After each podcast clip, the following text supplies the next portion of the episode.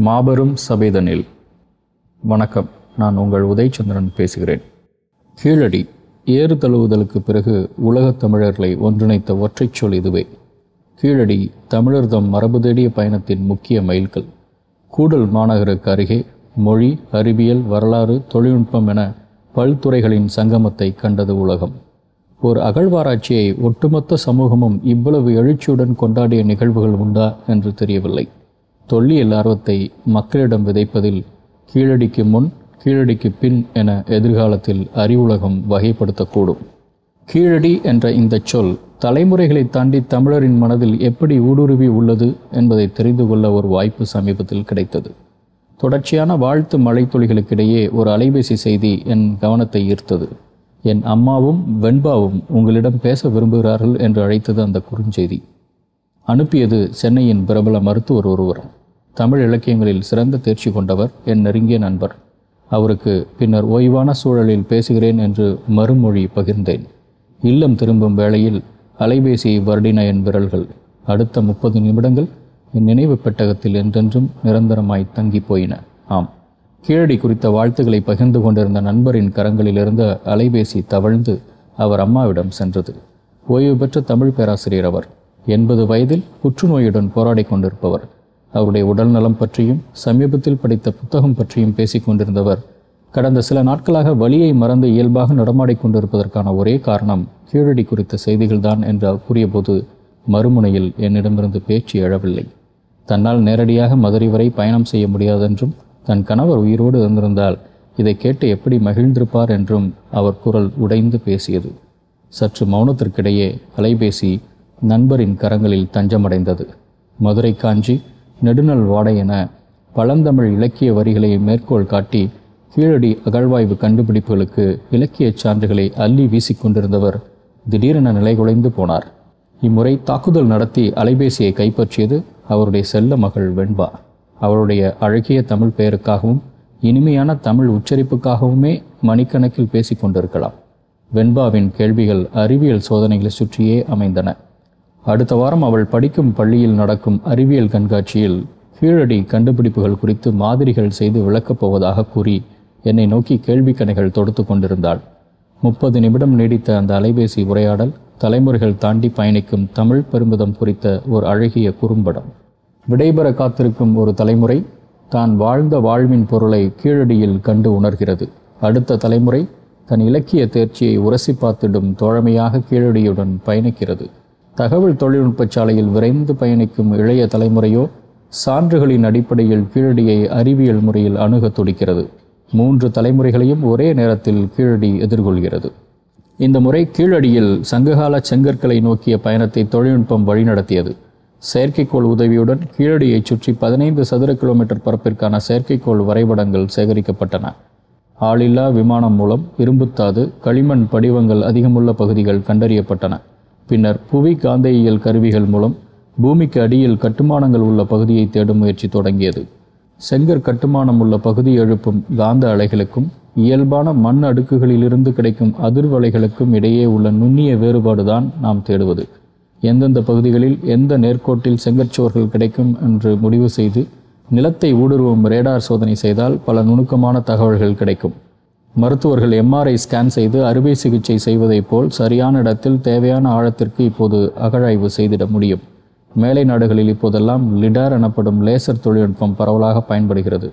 Amazon மலைக்காடுகளிலும் கம்போடியாவின் அடர்ந்த வனப்பகுதிகளுக்கு அடியிலும் புதைந்து போயிருந்த புராதன நகரங்களை கண்டுபிடித்தது இப்படித்தான்.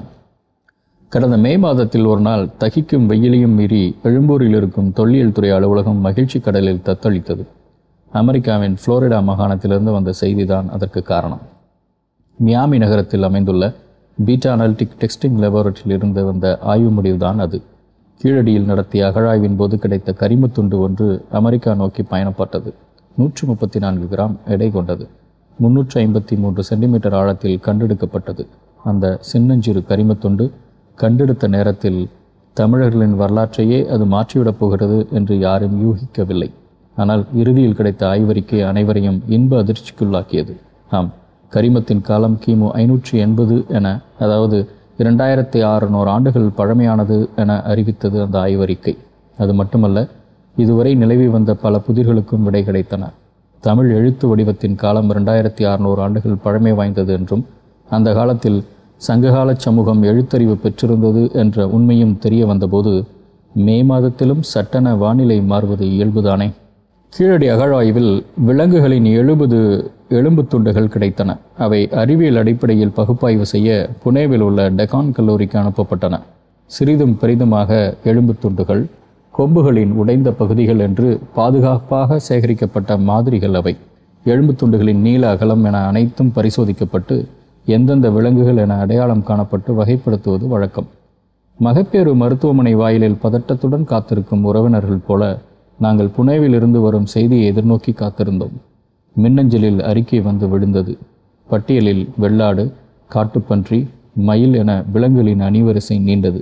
ஆனால் அந்த ஆய்வறிக்கையிலிருந்து ஒரு சூப்பர் ஸ்டார் எழுந்து கம்பீரமாக நடந்து வந்ததுதான் ஆச்சரியம். ஆம் திமிழ் கொண்ட காளைதான் அது. சிந்துவெளி நாகரிக மக்கள் பயன்படுத்திய அதே காளை இனம். சங்க இலக்கியங்களில் கன்னிப்பெண்களின் கடைக்கண் பார்வையை வென்றிட அடலேறுகள் அணைந்திட்டதாக குறிப்பிடப்படும் அதே காளையினம் இனம் இன்றளவும் அலங்காநல்லூர் உள்ளிட்ட அனைத்து பகுதிகளிலும் ஜல்லிக்கட்டில் வாடிவாசல் வழியே சீரிப்பாயும் அதே காளையினம் பாசிண்டிகஸ் பாஸ் இண்டிகஸ் என்ற அந்த திமிழ் கொண்ட காளையின் எலும்புத் துண்டுகள் கீழடியில் கிடைத்திருப்பது மிக பொருத்தமே. அது மட்டுமா? பழந்தமிழகத்திலிருந்து மிளகும் முத்தும் நறுமணப் பொருட்களும் ரோம பேரரசின் பல பகுதிகளுக்கும் ஏற்றுமதி செய்யப்பட்டன என்பது வரலாறு. ஆனால் இம்முறை அகழாய்வில் கண்டெடுக்கப்பட்ட பதினேழு பானை ஓடுகள் அறிவியல் தனிமை சோதனைக்காக இத்தாலியில் உள்ள பைசா பல்கலைக்கழகம் நோக்கி பயணம் தொடர்ந்தன. ஸ்பெக்ட்ரோஸ்கோபிக் அனாலிசிஸ் எனப்படும் நிற மாலையியல் சோதனை முடிவுகளில் கருப்பு சிவப்பு பானை ஓடுகளில் சிவப்பு நிறத்திற்கு ஹேமடைட் என்ற இரும்பின் தாது பொருளும் கருப்பு நிறத்திற்கு கரிமப் பொருளான கரியும் பயன்படுத்தப்பட்டது தெரிய வந்தது இவ்வகை பானைகளை உருவாக்க ஆயிரத்தி நூறு டிகிரி செல்சியஸ் வெப்பநிலையில் சுட்டு உருவாக்கும் தனித்தன்மை வாய்ந்த தொழில்நுட்பம் பயன்படுத்தப்பட்டுள்ளது. கீழடி அகழாய்வில் சேகரிக்கப்பட்ட செங்கற்கள் சுண்ணாம்புச்சாந்து கூரை ஓடுகள் சுடுமண்ணாலான உரைகிணற்றின் பூச்சு போன்றவை அறிவியல் சோதனைக்கு உட்படுத்தப்பட்டன. ஒவ்வொன்றிலும் சிலிக்கா மணல் சுண்ணாம்பு இரும்பு அலுமினியம் மெக்னீசியம் போன்ற கனிமங்கள் காண கிடைக்கின்றன. பயன்படுத்தப்பட்டிருக்கும் சுண்ணாம்பின் அளவு சங்ககால மக்கள் தரமான கட்டுமான பொருட்களை பயன்படுத்தினர் என்று பெருமிதம் கொள்ளச் செய்கிறது. கீழடியில் கிடைத்த இரும்பு ஆணிகளை வைத்து இரும்பை உருக்கும் தொழில்நுட்பத்தை தெரிந்து வைத்திருந்தனர் சங்ககால தமிழர்கள் என்பது உறுதியாகிறது. இனி வருங்காலங்களில் மேற்கொள்ளப்படும் அகழாய்வின் போது சேகரிக்கப்படும் மகரந்தம் மற்றும் ஃபைட்டோலைத் போன்ற தாவரவியல் மாதிரிகளையும் மனித எலும்புகளையும் தொல் மரபணு சோதனை செய்வதன் மூலம் சங்ககாலம் குறித்து இன்னும் கூடுதலான உண்மைகள் வெளிவரும். கீழடியில் கண்டுபிடித்த பொருட்களை அறிவியல் சோதனைக்கு உட்படுத்துவது ஒருபுறம் அதே நேரம் சங்க இலக்கிய சொற்றொடர்களை நேரடியாக பரிசோதிக்கும் மொழியியல் ஆய்வகமும் கீழடி திகழப் போகிறது. ஆம் மதுரையில் தமிழ் மொழி பாடம் படிக்கும் மாணவர்கள் நெடுநல்வாடையில் இடம்பெறும் நெசவுத் தொழில் கருவிகளை நேரில் பார்க்க விரும்பினால் மதுரை காஞ்சியில் இடம்பெறும் நாளங்காடி அல்லங்காடிகளை அலங்கரிக்கும் அழகிய முத்து பவளம் மற்றும் தங்க அணிகலன்களை கண்டு கழிக்க விரும்பினால் புறநானூறு குறிப்பிடும் ஆதன் அந்துவன் போன்ற பெயர்கள் தாங்கிய பானை ஓடுகளை மென்மையாக வருட நினைத்தால் கீழடி அவர்களை இனிதே வரவேற்கும். ஐந்து ஆண்டுகளுக்கு முன்னால் நிதித்துறையில் பணியாற்றி கொண்டிருந்த போது மதுரையைச் சேர்ந்த நண்பர்களிடமிருந்து ஒரு அழைப்பு. மதுரைக்கு அருகே மத்திய தொழில்துறை நடத்தி கொண்டிருக்கும் அகழ்வாராய்ச்சியில் கிடைத்திருக்கும் தொல்பொருட்கள் மிக முக்கியமானவை என்று செய்தி கிடைத்தது. ஒரு சனிக்கிழமை அன்று தனிப்பட்ட முறையில் கீழழிக்கியது முதல் முறையாக சென்றது இன்னும் நினைவில் உள்ளது. அமர்நாத் ராமகிருஷ்ணா ஆர்வத்துடன் அழைத்துச் சென்றார். சங்ககால சங்கர் கட்டிடங்கள் அரிய தொல்பொருட்கள் என புதிய உலகமே கண்முன் திரண்டது.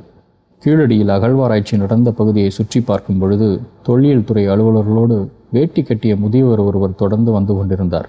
அவர் தன்னை அறிமுகப்படுத்தி கொண்டார். கீழடி ஊராட்சி ஒன்றிய தொடக்கப்பள்ளியின் தலைமை ஆசிரியராக இருந்து ஓய்வு பெற்றவர். பாலசுப்பிரமணியம் அவர் பெயர். அவர் சொன்ன அந்த செய்தி அதிர்ச்சி அளித்தது.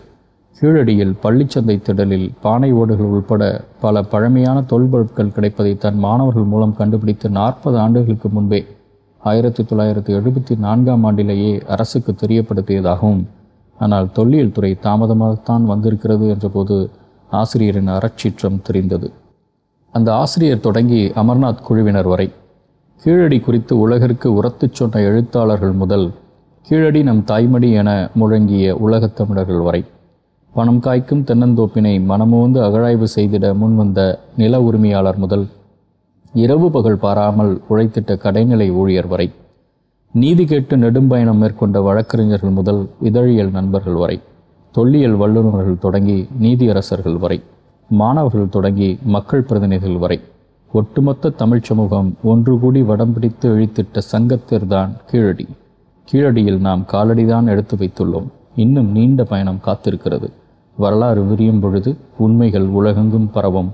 வைகை நதி நாகரிகம் வாகை சூடும். இதுவரை மாபெரும் சபைதனில் நடைபயின்றோம். சபை குறிப்பையும் பார்த்து விடுவோமா?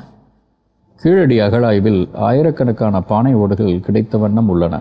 சிலவற்றில் குறியீடுகளும் இன்னும் சில பானை ஓடுகளில் ஆதன் குவிரன் போன்ற பெயர்களும் காணப்படுகின்றன. அவற்றில் இரண்டு பானை ஓடுகள் அனைவரது கவனத்தையும் கவர்ந்தன.